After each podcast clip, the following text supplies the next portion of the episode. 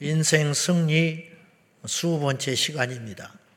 저는 나이도 부족하고 또 일찍 예수를 믿어서 교회 안에서만 생활을 했기 때문에 이것이 장점일 수도 있고 단점일 수도 있는데요. 그래서 하나님이 저를 어릴 때부터 가난한 집에 태어나게 하시고 이런저런 일을 많이 겪게 하신 것이 지금 생각해 보면 큰 자산이라 그렇게 생각을 하고 있습니다. 제가 감히 인생에 대해서 말할 수 있을 만큼 세상을 오래 살지도 못했고 여기에 계신 우리 성도님들이 저보다 훨씬 인생에 많은 쓴맛과 또 가시밭길을 걸어본 분도 있기 때문에 감히 이래라 이러쿵 저러쿵 말할 처지는 못 됩니다. 그러나 단지 저는 성경을 어, 설교하는 설교자로서 그 관점에서 어, 인생의 비밀에 대해서 말씀을 나누고 있는 것 뿐입니다. 자, 원하든 원치 않든 인생은 태어나면서부터 전쟁입니다. 그래서 모든 사람은 동서고금을 막론하고 주먹을 꽉 쥐고 울부짖으면서 핏덩이가 돼서 나오는 겁니다. 그렇잖아요? 어, 아이 못 봤지요? 손을 확 잡히고 만세 부르면서 빙긋이 웃고 나오는 놈은 하나도 없어요. 그건 좀 이상한 애예요. 없어요. 이상하지 않습니까? 생긴 얼굴 모양만큼이나 좀 각양각스럽게 나와야 되는 거 아니에요? 막 에? 예? 손을 피고 온 놈도 있고 뭐 잉크하고 나온 놈도 있고 막 이렇게 하고 있는 놈도 있고 그래야 되는데 어째서 하나같이 다 시키지도 않았는데 주먹을 꽉 쥐고 울고 나오냐 이 말이에요. 나오는 과정도 싸우고 나온 거예요. 근데 그건 시작에 불과해요. 더 혹독한 시간들이 세상을 살다 보면 기다리고 있는 것입니다. 그래서 인생은 전쟁이라는 것을 조금만 살다 보면 우리가 모르고 그냥 살아가니까 그런 생각을 안 하고 사니까 그렇지 전쟁이 맞습니다. 출근도 전쟁, 입시도 전쟁, 먹고 사는 것도 전쟁이라고 표현을 할 때 사람들이 아무 소리 못 합니다. 근데 진짜 전쟁은 그런 눈에 보이는 전쟁뿐만 있는 것이 아니라 알고 봤더니 눈에 보이는 전쟁은 눈에 보이지 않는 전쟁에 의해서 영향을 받고 있는 것 뿐이지 진짜 숨어 있는 전쟁이 있습니다. 제가 종종 고백했지만은 예수님을 믿고 받은 복이 두 가지가 있더라. 셀 수 없이 많지만 크게 따지니까 첫째는 예수 믿고 구원받아 천국에 가는 믿음을 받은 것이고 또 하나의 복은 이 세상을 보는 눈이 성경의 안경을 끼고 보니까 좀 다르게 보이더라. 이것이 보통 일이 아니다. 이게 발견한 눈이 떠진 거. 이게 큰 복인과 동시에 달리 생각하니까 알게 된 것이 고민도 커져요. 그래서 우리가 예수님을 믿고 영의 눈이 떠지면 옛날에는 죄라고 여기지 않은 것들이 죄로 생각이 돼요. 이 세상이 전부라고 믿고 사는 사람들은 그 정도의 고민할 필요도 없고 마음 아파할 필요도 없는데 우리가 이 땅이 전부가 아니고 하나님 앞에 가서 설 걸 생각하니까 이것도 너무 죽을 정도로 힘든 일이 많습니다. 그래서 이게 바로 살리는 근심이 되는 것이다. 그런 말이에요. 안다는 것은 그만큼 고민거리가 많아진다는 뜻도 되는 것 같습니다. 자, 그래서 예수님을 만나서 영의 눈이 떡이기 전까지는 이 세상에 일어난 일들이 그냥 우연한 일, 그리고 세상 말로 재수 없는 일, 혹은 이상한 일, 이해할 수 없는 일, 이런 정도로 어, 치부하고 넘어갈 일들이 영의 눈을 뜨고 보니까 우연한 일이 하나도 없는 거예요. 멀쩡하게 밥을 먹고 저런 짓을 하는가. 이해가 안 갔는데 이제는 이해가 돼요. 왜냐? 제정신 갖고 하는 게 아니에요. 그 배후에는 사단이 있는 거예요. 그래서 최후의 악당, 빌런은 마귀다.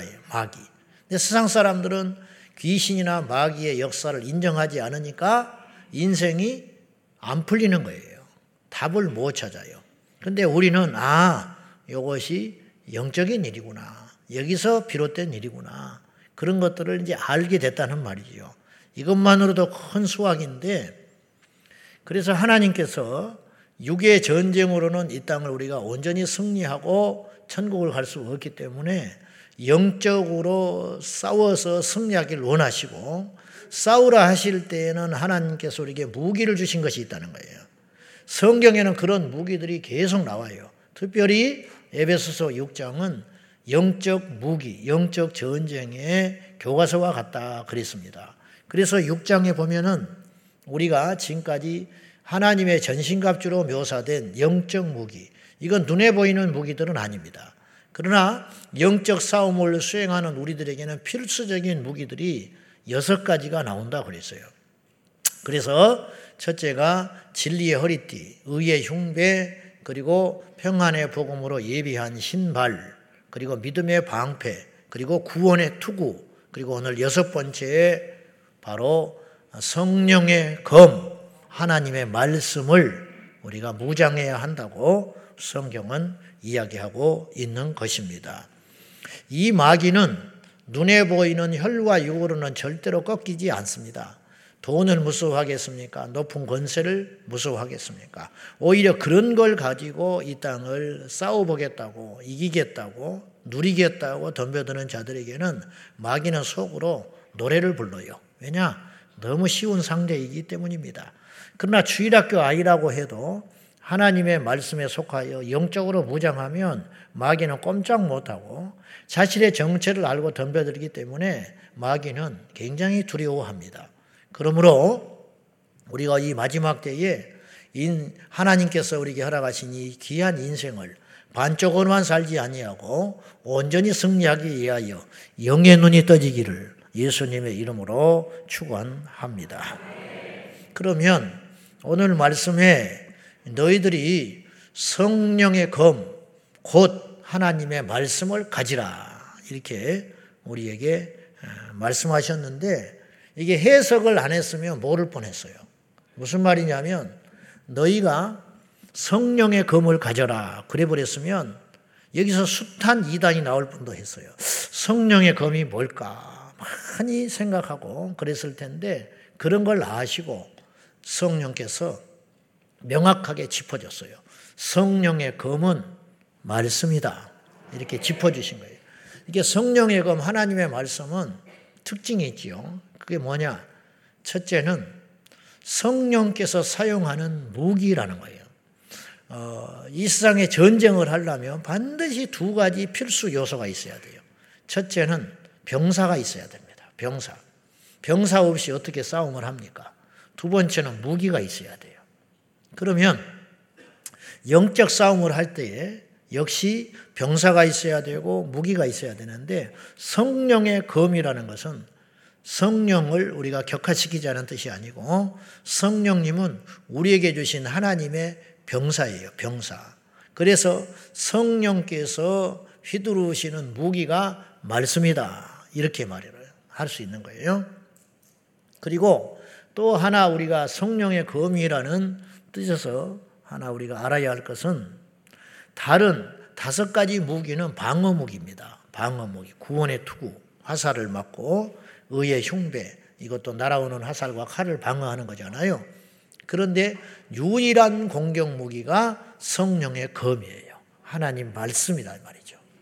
그러면 이 말씀이 왜 무기고 칼이 될 수 있는가 하는 것이에요. 어떻게 말씀을 칼이라고 묘사를 하셨을까? 그 전에 이걸 한번 먼저 생각해 봅시다. 성령의 검이라고 했잖아요. 우리나라는 이래서 이제 성도들이 조금 힘이 없고 오해가 되는 것이고 그러는데 성령의 검이라는 것은 병사의 칼이라고 그랬어요. 근데 우리나라는 어찌된 일인지 성령과 말씀을, 성령과 말씀을 자꾸 나누려고 하는 시도들이 많아요. 그래서 소위 말하는 성령파가 있고 말씀파가 있는 거예요. 그래서 순복음, 장로교 이렇게 나누고 마치 순복음은 성령을 강조하고 장로교는 말씀을 강조한 듯한 그런 색깔을 나누는 그런 일이 일어나는 거죠. 이건 마귀가 기뻐하는 거예요. 그러니까 힘을 못 써요. 절대 우리가 그런 어리석은 신앙을 하면 안 돼요. 성령 안에 말씀이 있는 것입니다. 그래서 성령께서 우리에게 오시는 것은 말씀을 따라 오시는 거예요. 성경의 말씀에 성령을 우리에게 약속하셨잖아요. 그러니 말씀을 따라서 성령이 오시는 것이고 성령의 별명이 있는데 진리의 영이라 그래요. 저는 진리의 영이라. 진리는 말씀을 말하는 거거든요. 그러니까 성령님 자체가 바로 말씀의 영이라 그런 뜻이에요. 그러므로 우리가 이 마지막 때에 악한 원수 마귀, 영적인 최종 음, 대장인 원수 마귀를 이기고 승리하여 천국에 입성하기 위해서는 우리에게 반드시 두 가지 필수 요소가 필요한 거예요. 그건 뭐냐? 성령을 받아야 된다는 거예요. 성령이 우리 안에 오셔서 또한 오신 성령님에게 말씀의 예리한 칼을 쥐어주는 말씀에 대한 순종, 말씀에 대한 믿음이 확고하게 서게 될 때 우리 안에 임하신 성령님이 말씀의 칼을 높이 들고 우리를 대신하여 싸워주셔서 우리의 영혼을 천국으로 인도하게 되는 줄로 믿습니다. 그러므로 우리 교회는 뭐 균형 잡자 뭐 그런 뜻만이 아니라 말씀과 성령이 함께 가는 온전한 교회가 되어야 할 줄로 믿습니다. 자, 오늘 본문에서는 왜 하나님의 말씀을 성령의 검이라고 했을까? 즉, 말씀이 왜 하나님 앞에 칼이 될 수 있을까? 무기가 될 수 있는가? 그 이유가 있습니다. 이제 다음 주까지 이 주제를 가지고 말씀을 나눌 텐데요. 그 이유, 오늘 첫 번째, 하나님의 말씀은 사실이기 때문입니다. 다시 말해서 진리다 이 말이에요. 진리라는 말 자체가 참되다는 뜻이에요. 하나님 말씀이 진실한 거예요. 여러분, 이 땅에서 가장 강력한 힘은 진실이에요. 물론 이 세상은 거짓된 세상이 많기 때문에 잘못된 판결도 나오고 힘이 있고 권세 있는 자들에 의하여 악한 일들이 자행되고 심지어는 영원히 그 거짓이 진리인 양 어, 파묻혀 버리기도 하지만 하나님 앞에서는 안 통하는 거예요. 그리고 대부분의 경우는 시간이 흐르면 그 거짓이 드러나게 되어 있어요. 진실도 드러나고 거짓도 드러나게 되어 있는 것입니다. 그러면 진리가 힘인 이유는 그것이 참된 사실에 입각하기 때문입니다. 어떤 사람이 막 큰 소리를 쳐요. 근데 꼬마 하나가 딱 나와가지고 아저씨네 거기 있었잖아요. 그래 버리면 꼼짝 못하는. 뭐 돈으로 매수를 하고 변호사를 사고 어쩌고 해도 그 아이가 정확하게 그때 아저씨가 오른손에 칼 들고 있었잖아요. 그때 나를 째려보고 있었잖아요. 그때 옷은 이래저래 옷 입었잖아요. 아저씨 맞네. 그래 버리면 아무 소리 못 하는 거예요. 찍소리 못 하는 거야. 아이의 증언이라고 무시할 수 없어요. 봤다는데 어떡하겠어. 그것이 명백한 사실인데 어떻게 합니까? 우리가 종종 나이가 먹고 내배로난 자식이지만 자식 앞에 꼼짝 못할 때가 있습니다. 그건 뭐냐? 자식이 진실한 말을 할 때. 아빠, 이거 이건 아니지. 그러면 꼼짝 못해. 직소리 못한다고. 이놈의 자식 하고 덮을 수는 있지만 그것은 윽박 지르는 것이지 그것이 이기는 것은 절대 아니다 이 말이에요. 알렉산더가 유일하게 못 이긴 사람이 있었어요. 디오게네스였어요. 디오게네스는 현인이고 거렁병이 철학자였습니다. 근데 아주 신기한 사람이었어요. 힘이 안 통해. 알렉산더가 오라고 해도 오지 않아. 그래서 알렉산더가 찾아갔어요. 도대체 어떤 인물이게 이런가. 가가지고 이야기를 해봤더니 자기보다 훨씬 깊어. 자기는 지금 온 천하를 손에 쥐고 지락피락 하고 있는데 자기는 힘을 가졌고 자기가 명령만 하면 수많은 사람이 목숨을 걸겠다고 죽을 수 있는 군인들이 줄지어 있는데 이 사람은 자기 집안처도 없지. 주변에 힘 있는 사람 하나도 없지. 양식도 없지. 이 사람하고 대화를 해보니까 이 사람한테 자기가 진다는 걸 알게 된 거예요. 알렉산더도 어, 그의 스승에게서 철학을 공부한 사람이라서 그래서 알렉산더가 나중에 너에게 소원이 뭐냐? 내가 뭐든지 들어주겠다. 들어줄 수 있어요. 그러자 디오게네스가 이를 잡고 있다가 좀 비켜주시오. 당신이 해를 맞고 있어. 그랬다는 거야. 그러니까 탄식을 하면서 돌아서면서 알렉산더가 이렇게 고백을 했어요. 내가 알렉산더가 아니라면 디오게네스로 태어나고 싶다. 그랬어요. 못 이긴다는 거예요, 자기가. 힘이 있어서 이긴 게 아니에요. 내려놨기 때문에 이겨버린 거예요. 알렉산더는 움켜쥐려고 하는 사람이고 디오게네스는 내려놓은 사람이기 때문에 이겨볼 수가 없다. 그런 뜻입니다. 사실은 가장 강력한 힘이 됩니다. 성경이 아직까지 없어지지 않고 2000년 동안 존재하는 이유가 왜인지 아세요? 이 성경이 사실이기 때문이에요. 거짓이면요, 읽고 말았을 거예요. 중간에 읽다 말아요. 그리고 옛날의 이야기로만 치부됐다면 성경을 누가 읽겠습니까? 아무리 유명한 대작가의 소설이나 글이라 할지라도 한 번 읽고 나면 많은 거예요. 두 번째 읽을 때는 스토리가 다 머릿속에 들어오기 때문에 재미가 없어서 못 읽어요. 그러나 성경은 우리가 안 읽어서 그렇지. 그렇잖아요?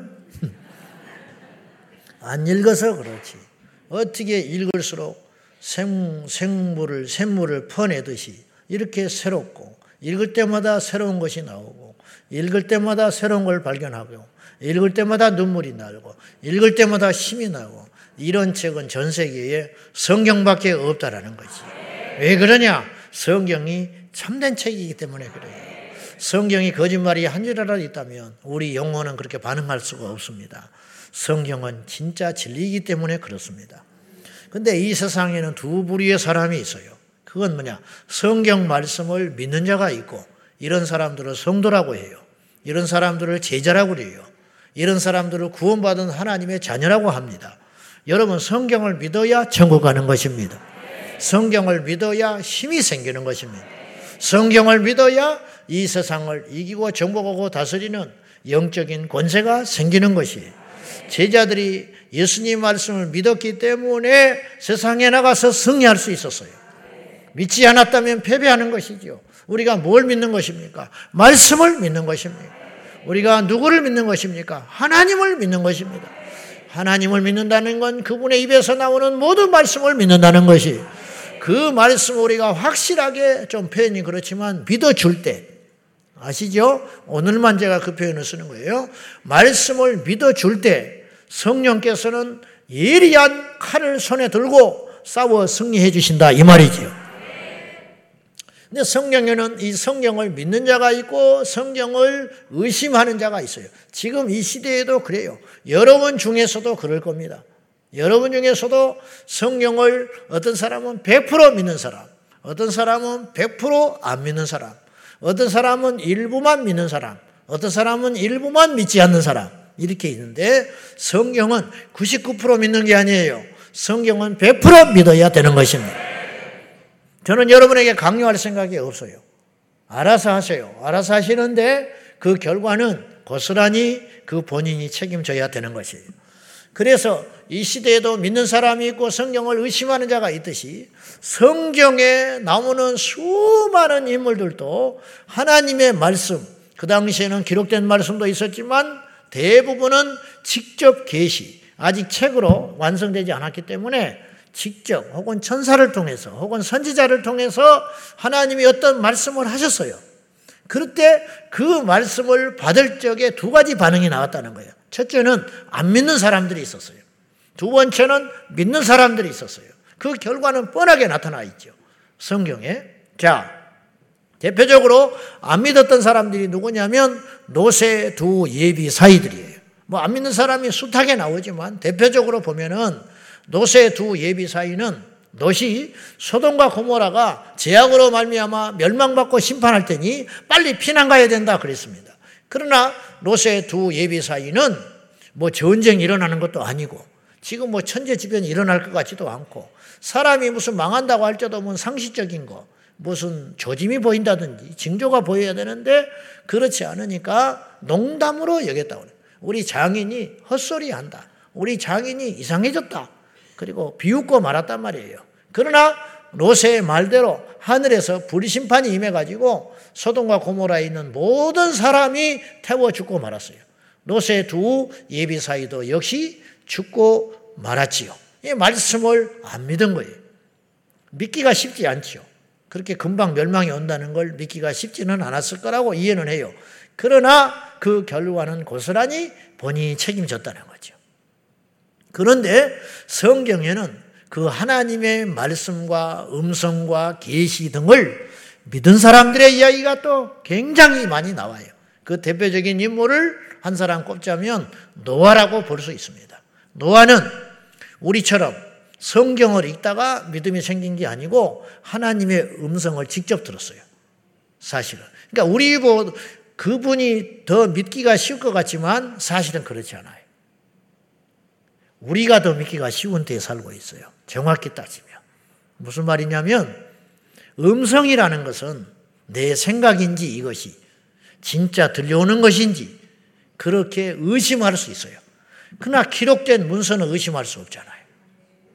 노아는 우리보다 더 큰 믿음을 가졌어요, 사실은. 노아는 하나님의 음성을 듣고 순종을 하는데 그 음성이라는 것도 택도 없는 명령이셨어요, 사실은. 그건 뭐냐? 이 세상을 보니 엉망이다. 내가 다 쓸어버릴란다. 그러니 너는 내가 볼 때 의롭다. 그러므로 내 말을 잘 듣고 큰 배를 지어라. 배도 크기도 정해줬어요. 어떻게 지을 것인가도. 그리고 아이디어도 다 줬어요. 그리고 석청을 안팎으로 칠하고 문은 내가 닫아버릴 테니까 안에서 열 수 없는 문으로 뭐 이런 식으로 설계를 다 해주신 거예요. 그리고 이 그 음성만 듣고 장차 큰 홍수가 있을 테니까 배를 지어라. 여러분 하나님이요 고깃배를 지으라 그러면 좀 쉬워요. 그래서 고기 잡이 하거라 내가 복을 줄게. 그건 쉽다고 조금. 그것도 안 하려면 안 하겠지만 근데 노아는 어마어마한 배를 듣도 보도 못한 배를 지금도 그렇게 배 지으라면 쉽지 않아요. 그 옛날에 그 시대에 그 어마어마한 배를 지어가지고 홍수를 대비하라? 과연 이걸 순종하기가 쉽겠는가? 노아는 줄잡아 약 80여 년을 배를 지었습니다. 그리고 마침내 약속대로 홍수가 쏟아지기 시작했어요. 그리고 노아의 여덟 식구만 생존하게 되었다는 거예요. 말씀을 믿었기 때문에. 그러니까 성경에는 이 말씀을 믿는 자가 있고 의심했던 자들이 있더라는 것이지요. 자, 하나님의 말씀이 사탄을 이기는 강력한 칼, 무기인 이유는 그 기록된 내용들이 사실이기 때문이라는 거예요. 그럼 여기서 하나 중요한 질문을 해봐야 돼요. 무조건 우리가 믿자 믿자 할 게 아니라 냉정하게 한번 논리로, 논리적으로 생각을 해봅시다. 성경의 기록을 믿지 않는 경우, 지금 여러분들 중에서도 있다고 나는 생각해요. 교회를 이제 처음 막 나왔다든지, 특별히 이성주의자들, 그리고 세상의 어떤 지식을 이렇게 철학책이라든가 세상의 그런 것들을 많이 탐독하고 그런 논리를 가진 여러분들 중에는 그렇다고 해서 나같이 믿는 사람이 멍청하다는 뜻은 절대 아니고요. 그런 뜻은 아니고 믿어진다는 건 엄청난 은혜고 선물인데 여러분이 믿지 않는다는 건 굉장히 불행한 것입니다. 하나님 말씀이 지금 의심되고 믿어지지 않는다는 것은 앞으로 좀 기다려보고 우리가 어, 여러분들이 과제로 남아있는 것이지만 굉장히 지금 위험한 경우에 여러분들이 말씀을 읽는데 안 믿어진다는 건 영적으로 아주 위험한 지금 때를 지내고 있다는 거예요. 빨리 그 시간이 지나고 하나님 말씀을 믿어야 됩니다. 근데 억지로 안 되지요. 그래서 이제 이 성경이 명백한 사실이라면 사실인데도 불구하고 안 믿는 사람이 있죠. 사실인 이 성경의 내용들이 다 사실인데 안 믿는 것은 어리석은 겁니다. 그렇죠? 근데 또 이렇게도 한번 생각해 봅시다. 성경이 소위 기독교를 어, 공격하는 그런 세속주의자들에 의하면 이 성경은 진정한 책이 아니고 기독교의 산물이라고 주장을 해요. 제자들이 지어낸 이야기다.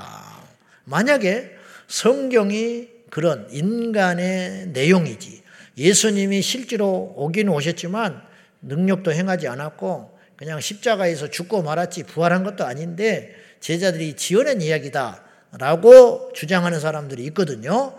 그런 사람들의 이야기가 만약에 맞다면 성경이 거짓이기 때문에 나 믿을 수 없다 라고 한다면 그 사람은 지혜로운 사람이죠. 둘 중에 하나가 되겠지요. 그러면 여기서 무조건 시사 선택을 할 일이 아니라 이 성경이 참된 책이냐, 진짜 사실이냐라는 것을 우리가 논리적으로 증명을 해내면 돼요. 그 방법은 두 가지가 있어요. 무슨 말이냐면 이 성경이 이 성경이 아직도 진정한 사실이고 참된 책이라는 것을 진리라는 것을 증명할 수 있는 방법은 의외로 간단해요. 두 가지 방법이 있어요. 그 첫째, 그건 뭐냐? 오늘날에도 이 성경에 기록된 사건들과 일어났던 과거의 일들이 오늘날도 일어나고 있으면 옛날에 있었던 이 일들은 사실이 되는 거예요. 제 말이 틀리지 않았지요? 다시 말해서 오늘날에도 오병이어의 기적이 일어나고 있다면 이 오병이어의 2000년 전에 예수님이 행하신 그 기적은 사실이 되는 거예요. 자, 성경에는 병든 사람에게 손을 얹으면 나요. 그 오늘날 병든 사람에게 손을 얹으면 낫는가? 낫지요. 근데 이건 이제 우리 기독교에서만 일어나는 일이 아니고 타 종교에서도 일부 일어나니까 그건 그렇다 칩시다. 근데 한 가지 일단은 성경에 누군가에게 손을 얹어서 기도를 하면 병이 낫듯이 오늘날도 역시 병든 사람에게 손을 얹으면 낫는 일이 일어나고 있다라는 거예요. 오늘날도 일어나고 있어요. 귀신 들린 자에게 어떤 자가 기도를 하면 귀신이 쫓겨나는 일이 오늘날도 일어나고 있어요.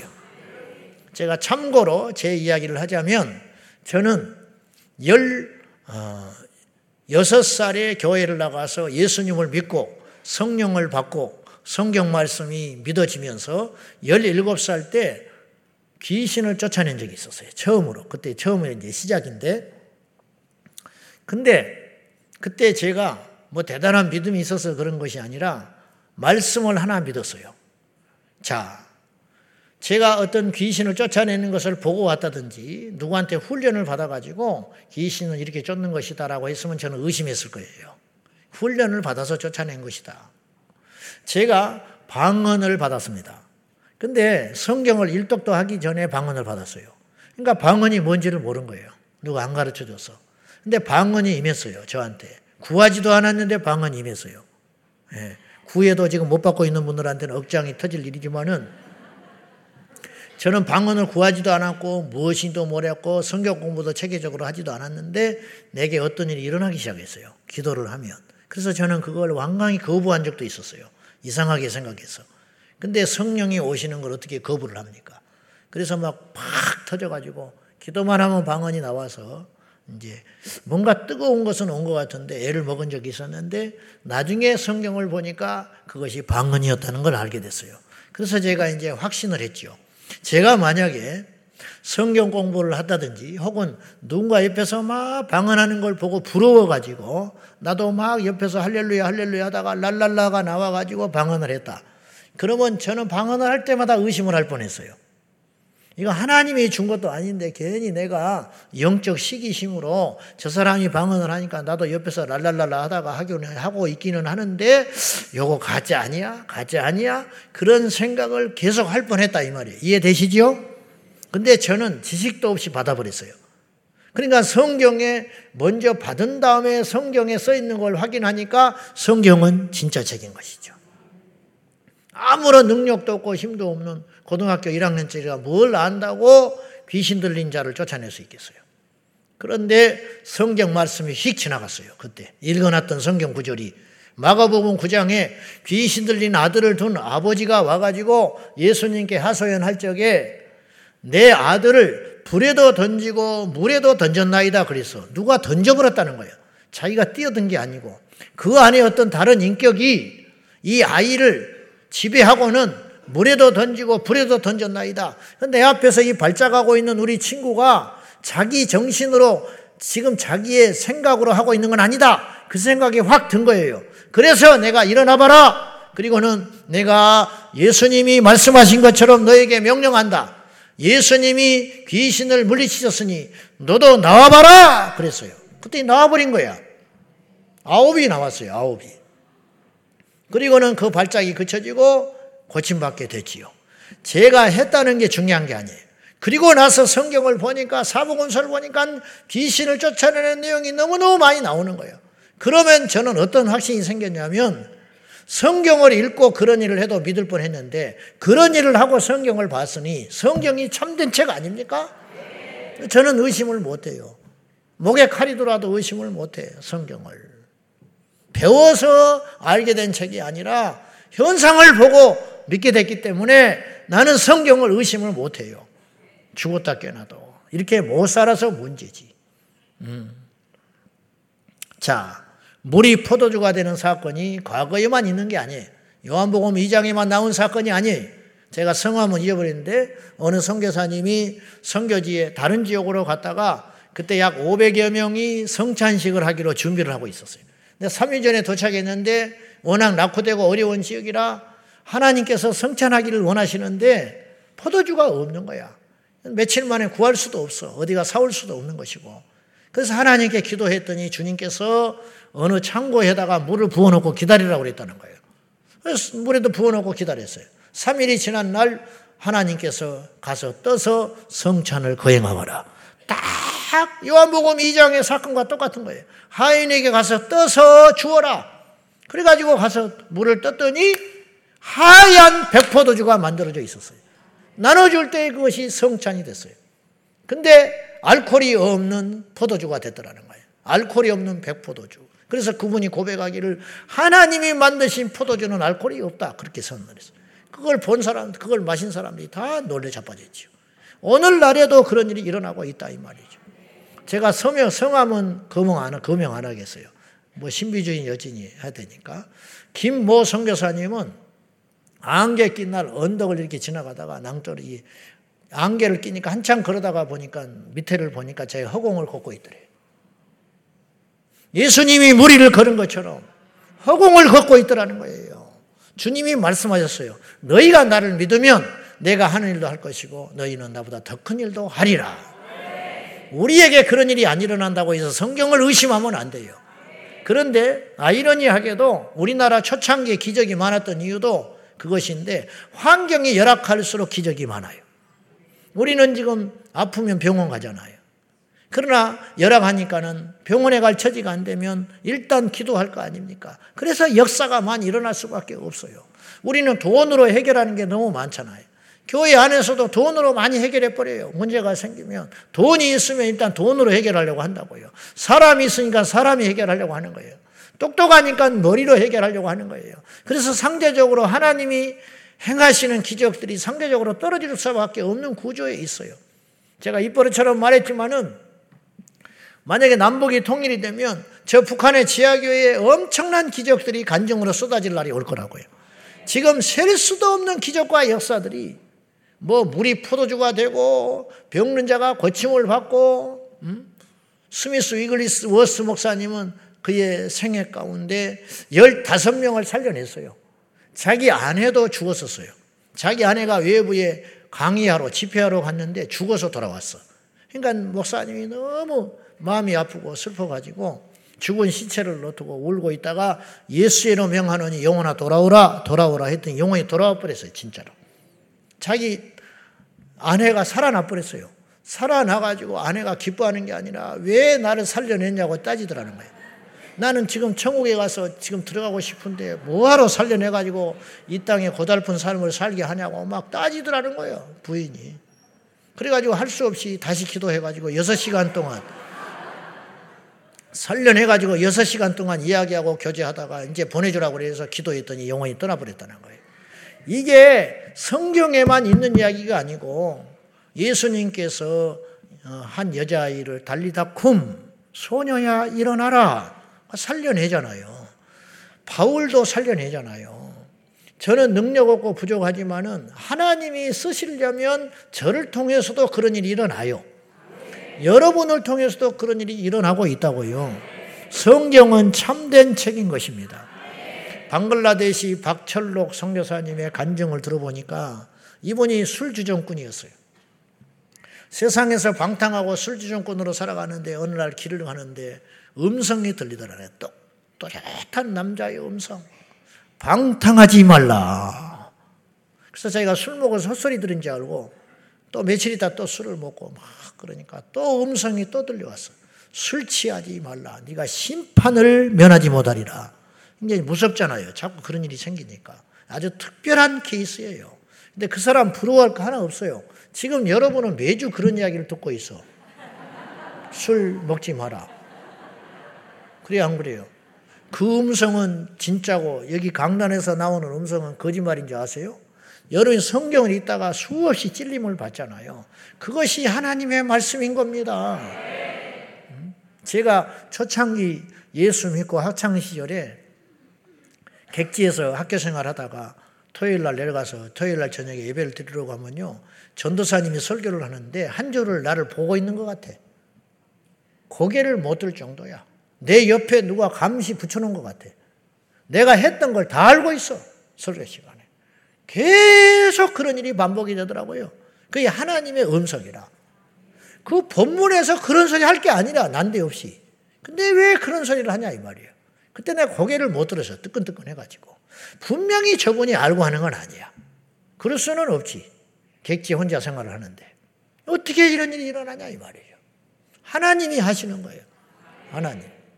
이 박철록 성교사님이 그런 일이 반복이 되니까 무서워가지고 교회를 갔어요. 교회를 갔는데 가서 또 앉으니까 또 하나님이 말씀을 주셨어요. 너는 나의 종이라 그러더래. 근데 이분이 종이라는 소리를 하인으로 생각한 거야. 아, 나를 종살이 되라고 하는 소리구나. 그리고 교회를 뛰쳐나가 버렸어요. 계속 교회 다니다가는 자기가 종이 될 것 같아서. 하나님의 종이라는 소리인데 이분은 모르니까 어디 시골에 가서 종살이 한다고 그런 줄 알고 내 인생이 그렇게 될까 싶어서 교회를 뛰쳐나가 버렸다고 그래. 근데 나중에 이제 폐병 걸려가지고 죽을 지경이 돼가지고 결국은 주님 영접하고 기적적으로 병이 났고 방글라데시로 파송이 됐죠. 방글라데시 갔더니 이슬람 나라더라는 거예요. 90%가 이슬람, 무슬림이에요. 근데 3년을 길거리 다니면서 노방전도를 해도 한 사람도 돌아오질 않아. 그러던 어느 날 이제 교회 이렇게 대놓고 교회를 차리지도 못하고 이렇게 문화센터처럼 해가지고 교회를 하고 있었는데 그 나라는 불법이니까 그러고 있는데 어느 날 예배당 교회 앞에 소경이 방글라데시인 소경이 그냥 가난에 찌든 소경이 국어를 하기 위해서 자기 아이 손을 잡고 왔더라는 거예요. 한 푼 주라고. 그때 이 선교사님이 아, 이 사람을 고치면 적어도 이 사람은 예수를 믿겠지. 그런 생각이 확 들더라는 거예요. 그래서 이분이 담대하게 이렇게 말을 했대요. 당신 내일 모레 주일인데 교회에 와라. 그럼 당신 눈 떠준다 내가. 그랬대. 그때 이 사람이 장담을 하니까 에? 눈을 떠준다는 소리를 듣고 나니까 믿자야 본전 아니요. 교회 원래 안 올래? 온다고 그러더래. 그러니까 주일날 무슬림이 자기 아들 손을 잡고 교회 와서 앉아 있는 거야. 그러니 설교를 마치고 예배 끝난 후에 나오라고 그랬대. 나오라 오니까 이제, 이제 나왔죠. 그리고 예수로 명하는 이 소경된 귀신아, 성경에 그렇게 말을 했으니까 이 소경 귀신아, 예수 이름으로 떠나가라! 그랬더니 그리고는 이제 보입니까? 그랬더니 안 보인다고 그러더래요. 그래서 이제 이분이 이렇게 이야기했어. 앞으로 40번만 기도를 받아라. 40번 안에 하나님이 당신 반드시 고쳐준다. 나올래 안 나올래? 나온다고 그러더래. 그러니까 40일 동안 날마다 교회 온 거야. 근데 한 20일이 지났을 때 성경을 딱 피고 보이냐? 그랬더니 책 같은 것이 보인다고 그러더라는 거예요. 이 사람이 어른어른 한다고 그러더래. 어른어른 한다고. 그래, 또 기도했어. 이제 뭐 40일이야 아직 멀었으니까. 그리고는 이제 또 기도해주고 밖에 데리고 나가가지고 뭐가 보이냐 그랬더니 나무 같은 것들이 보인다고 그러더래. 됐다. 그리고 또 막 쫓아내고 기도하고 30일 만에 모든 것을 다 보게 돼버렸어, 이 사람. 그러니까 이 사람이 예수를 믿게 됐지요. 30일 만에 눈이 떠져버렸으니까. 앞이 보이게 됐으니까 난리가 난 거 아니야. 그래서 교회를 열심히 나오고 있는데 어느 날 주일날 교회를 안 나오더라네. 그래서 신방을 가봤더니 이 사람이 예수님 믿어서 눈 떴다고 자꾸 자랑하고 다니니까 무슬림들이 이제 성가신 거야. 그래서 무슬림들이 집에 쫓아갔어요. 그래가지고 너 교회 가면 때려 죽여버린다고. 무슬림들이. 그래가지고 진치고 교회를 못 오게 막고 있는 거야. 그래 이 사람이 이분이 선교사님이 가가지고 당신 눈 뜬 것이 사람이 떠준 게 아니다. 내가 떠준 게 아니야. 하나님이 눈 떠주게 했어. 그러니까 교회 나와라. 그랬더니 나온다고 하더래. 근데 그 다음 주에 또 안 나왔어요. 가서 보니까 얼마나 두들겨 맞았는지 교회를 못 오고 있더라는 거예요. 근데 이분은 눈은 떴는데 무서워서 교회를 못 와버렸어요. 그러니까 눈은 떴는데 믿지를 못한 거예요. 성경에 다 그런 이야기가 나옵니다. 실로암가에 가서 눈을 뜬 소경이 아버지가 예수님이 눈 떠졌다는 소리를 듣고 유대인들 바리새인들이 쫓아가가지고 그 아버지한테 당신 아들 눈 떠진 게 맞냐? 근데 그 당시 예수님을 믿으면 이단으로 교회에서 쫓겨났어요. 출교하기로 결의를 해놓은 상태예요. 그러니까 아버지가 무서워가지고 아들한테 물어보라 그래요. 아들한테. 자기가 대답을 안 해. 네. 근데 아들이 당신들도 믿으려고 그러냐? 그래서. 왜 나한테 와서 그런 걸 묻냐 이거야. 아, 그게 상식이야. 내가 눈 소경이었다는 건 다 알고 있지 않냐. 그런데 내가 예수님 덕분으로 눈이 떠졌다.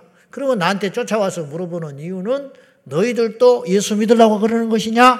그랬더니 막 열, 열부를 내면서 어? 막 혼을 내지요. 그래서 이 소경이 분명히 이야기해. 그 아버지도 그렇게 이야기했어. 나는 잘 모르겠는데 아버지가 전에는 내 아들이 소경이었지만 지금은 눈을 뜨고 있다는 사실이다. 꼼짝 못하는 거야. 이게 진실이니까. 이 사건이 오늘도 일어나고 있다는 거예요. 사랑하는 성도 여러분. 옛날에는 기적이 일어나면 우리에게 알려지기까지 몇십 년이 걸렸어요. 책으로 와야 되니까. 책으로. 그 나라에 어떤 일어난 사건들을 그것도 다 알리지도 못하고 일부 하나님께서 사용하신 분들이 책을 남겨. 그러면 그 책이 번역이 돼가지고 우리나라에 들어오면 줄잡아 3, 40년씩 걸렸어요. 그러나 지금은 그런 때가 아니에요. 지난주에 어떤 일이 일어나면 유튜브로 바로 날아와요. 여러분 믿으려고 따지면 이 세상에는 하나님의 살아계신 증거들이 차고 넘치고 있어요. 안 믿으려고 하니까 그렇지. 성경에 있는 모든 사건들이 아니 세상이 지금 복잡하고 다양해지기 때문에 성경에 미처 다 일어나지 못한 기적들도 오늘 일어나고 있는 것이에요. 그러므로 성경에 기록된 사건들과 기적들이 오늘날도 일어나고 있다면 성경은 의심할 수 없는 책이다 이런 뜻이에요. 마지막으로 한 가지를 더 점검해 봐야 돼요. 그건 뭐냐? 성경에 약속한 예언들이 성취되고 있는가 하는 거예요. 자, 사실에 대한 믿음 그리고 예언에 대한 성취가 있는가? 성경은요. 워낙 오래된 책입니다. 줄 잡아 마지막으로 요한계시록이 지금부터 1900년 전에 기록되고 끝났어요. 더 이상의 성리적 책이 없는 이유는 이 책이 완벽하기 때문이에요. 속편이 필요가 없을 정도죠.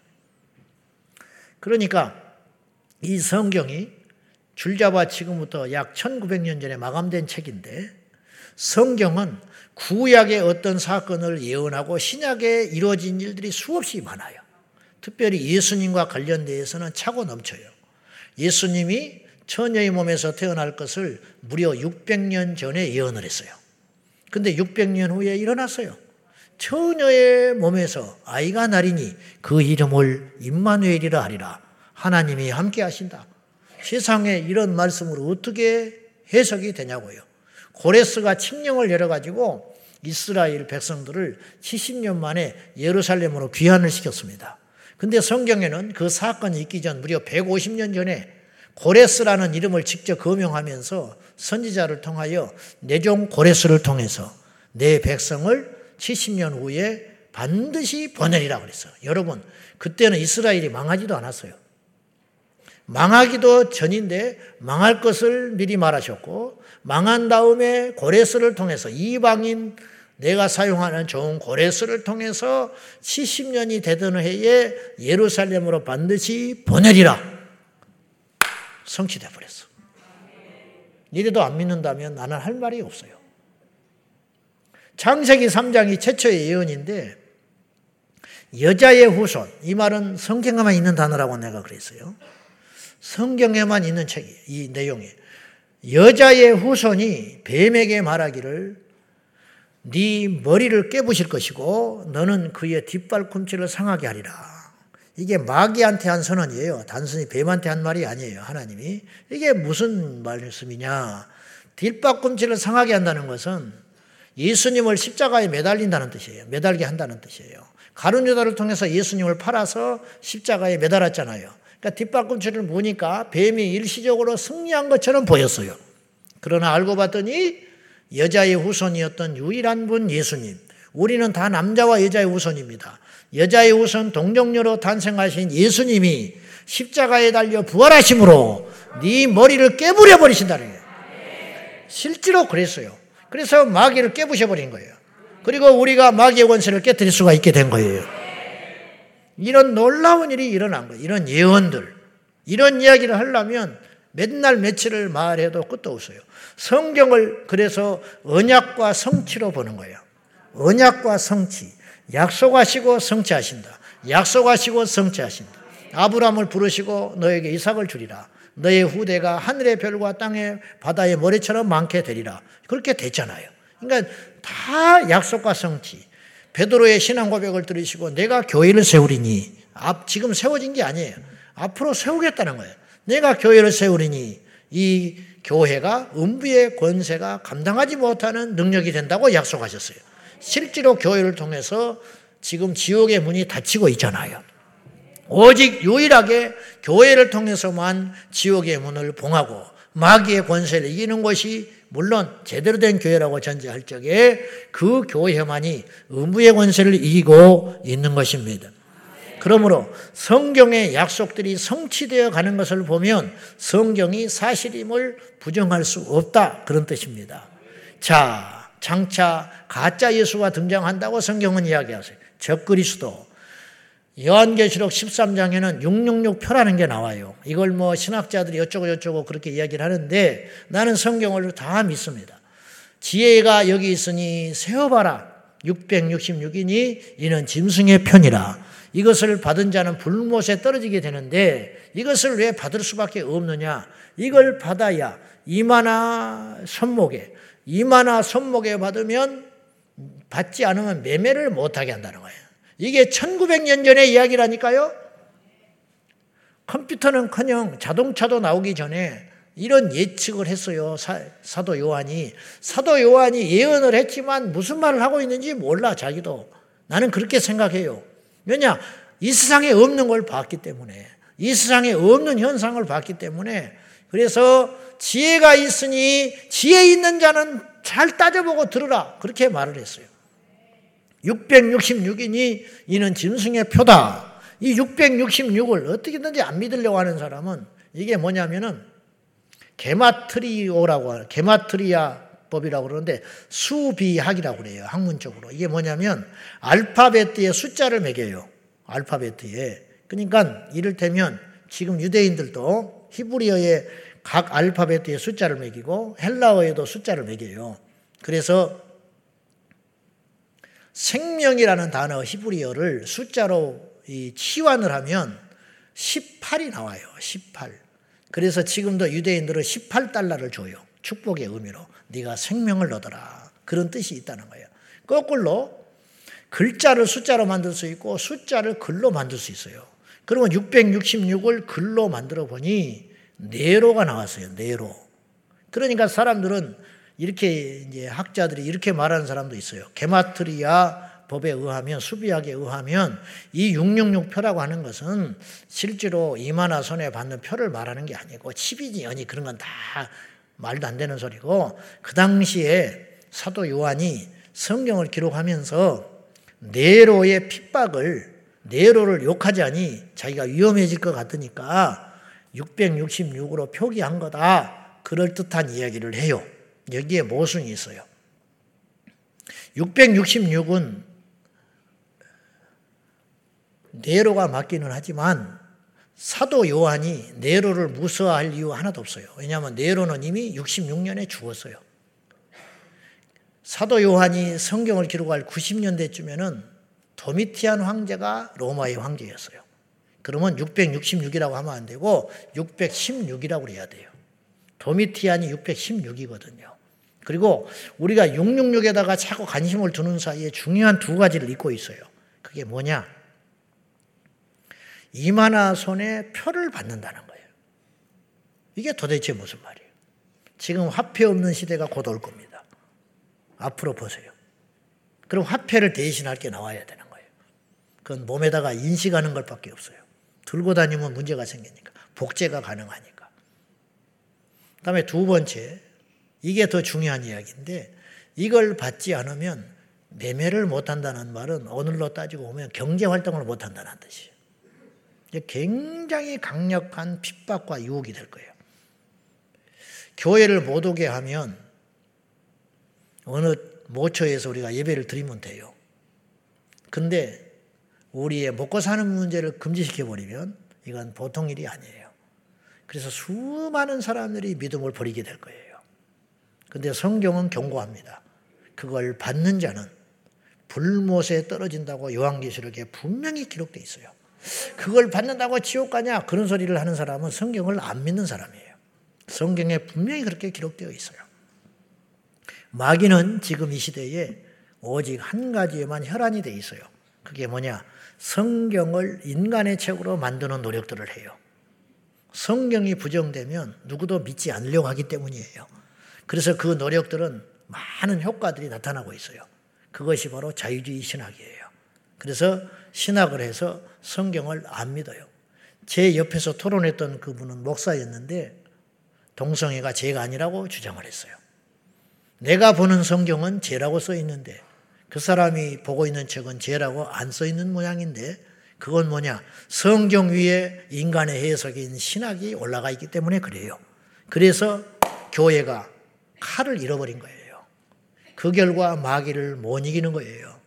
그래서 교회가 패배하고 있는 것입니다. 여러분, 교회가 작아도 좋고, 교회가 외진데 있어도 좋고, 교회가 건물이 노후되고 없어도 좋은데, 분명히 두 가지는 있어야 한다는 거예요.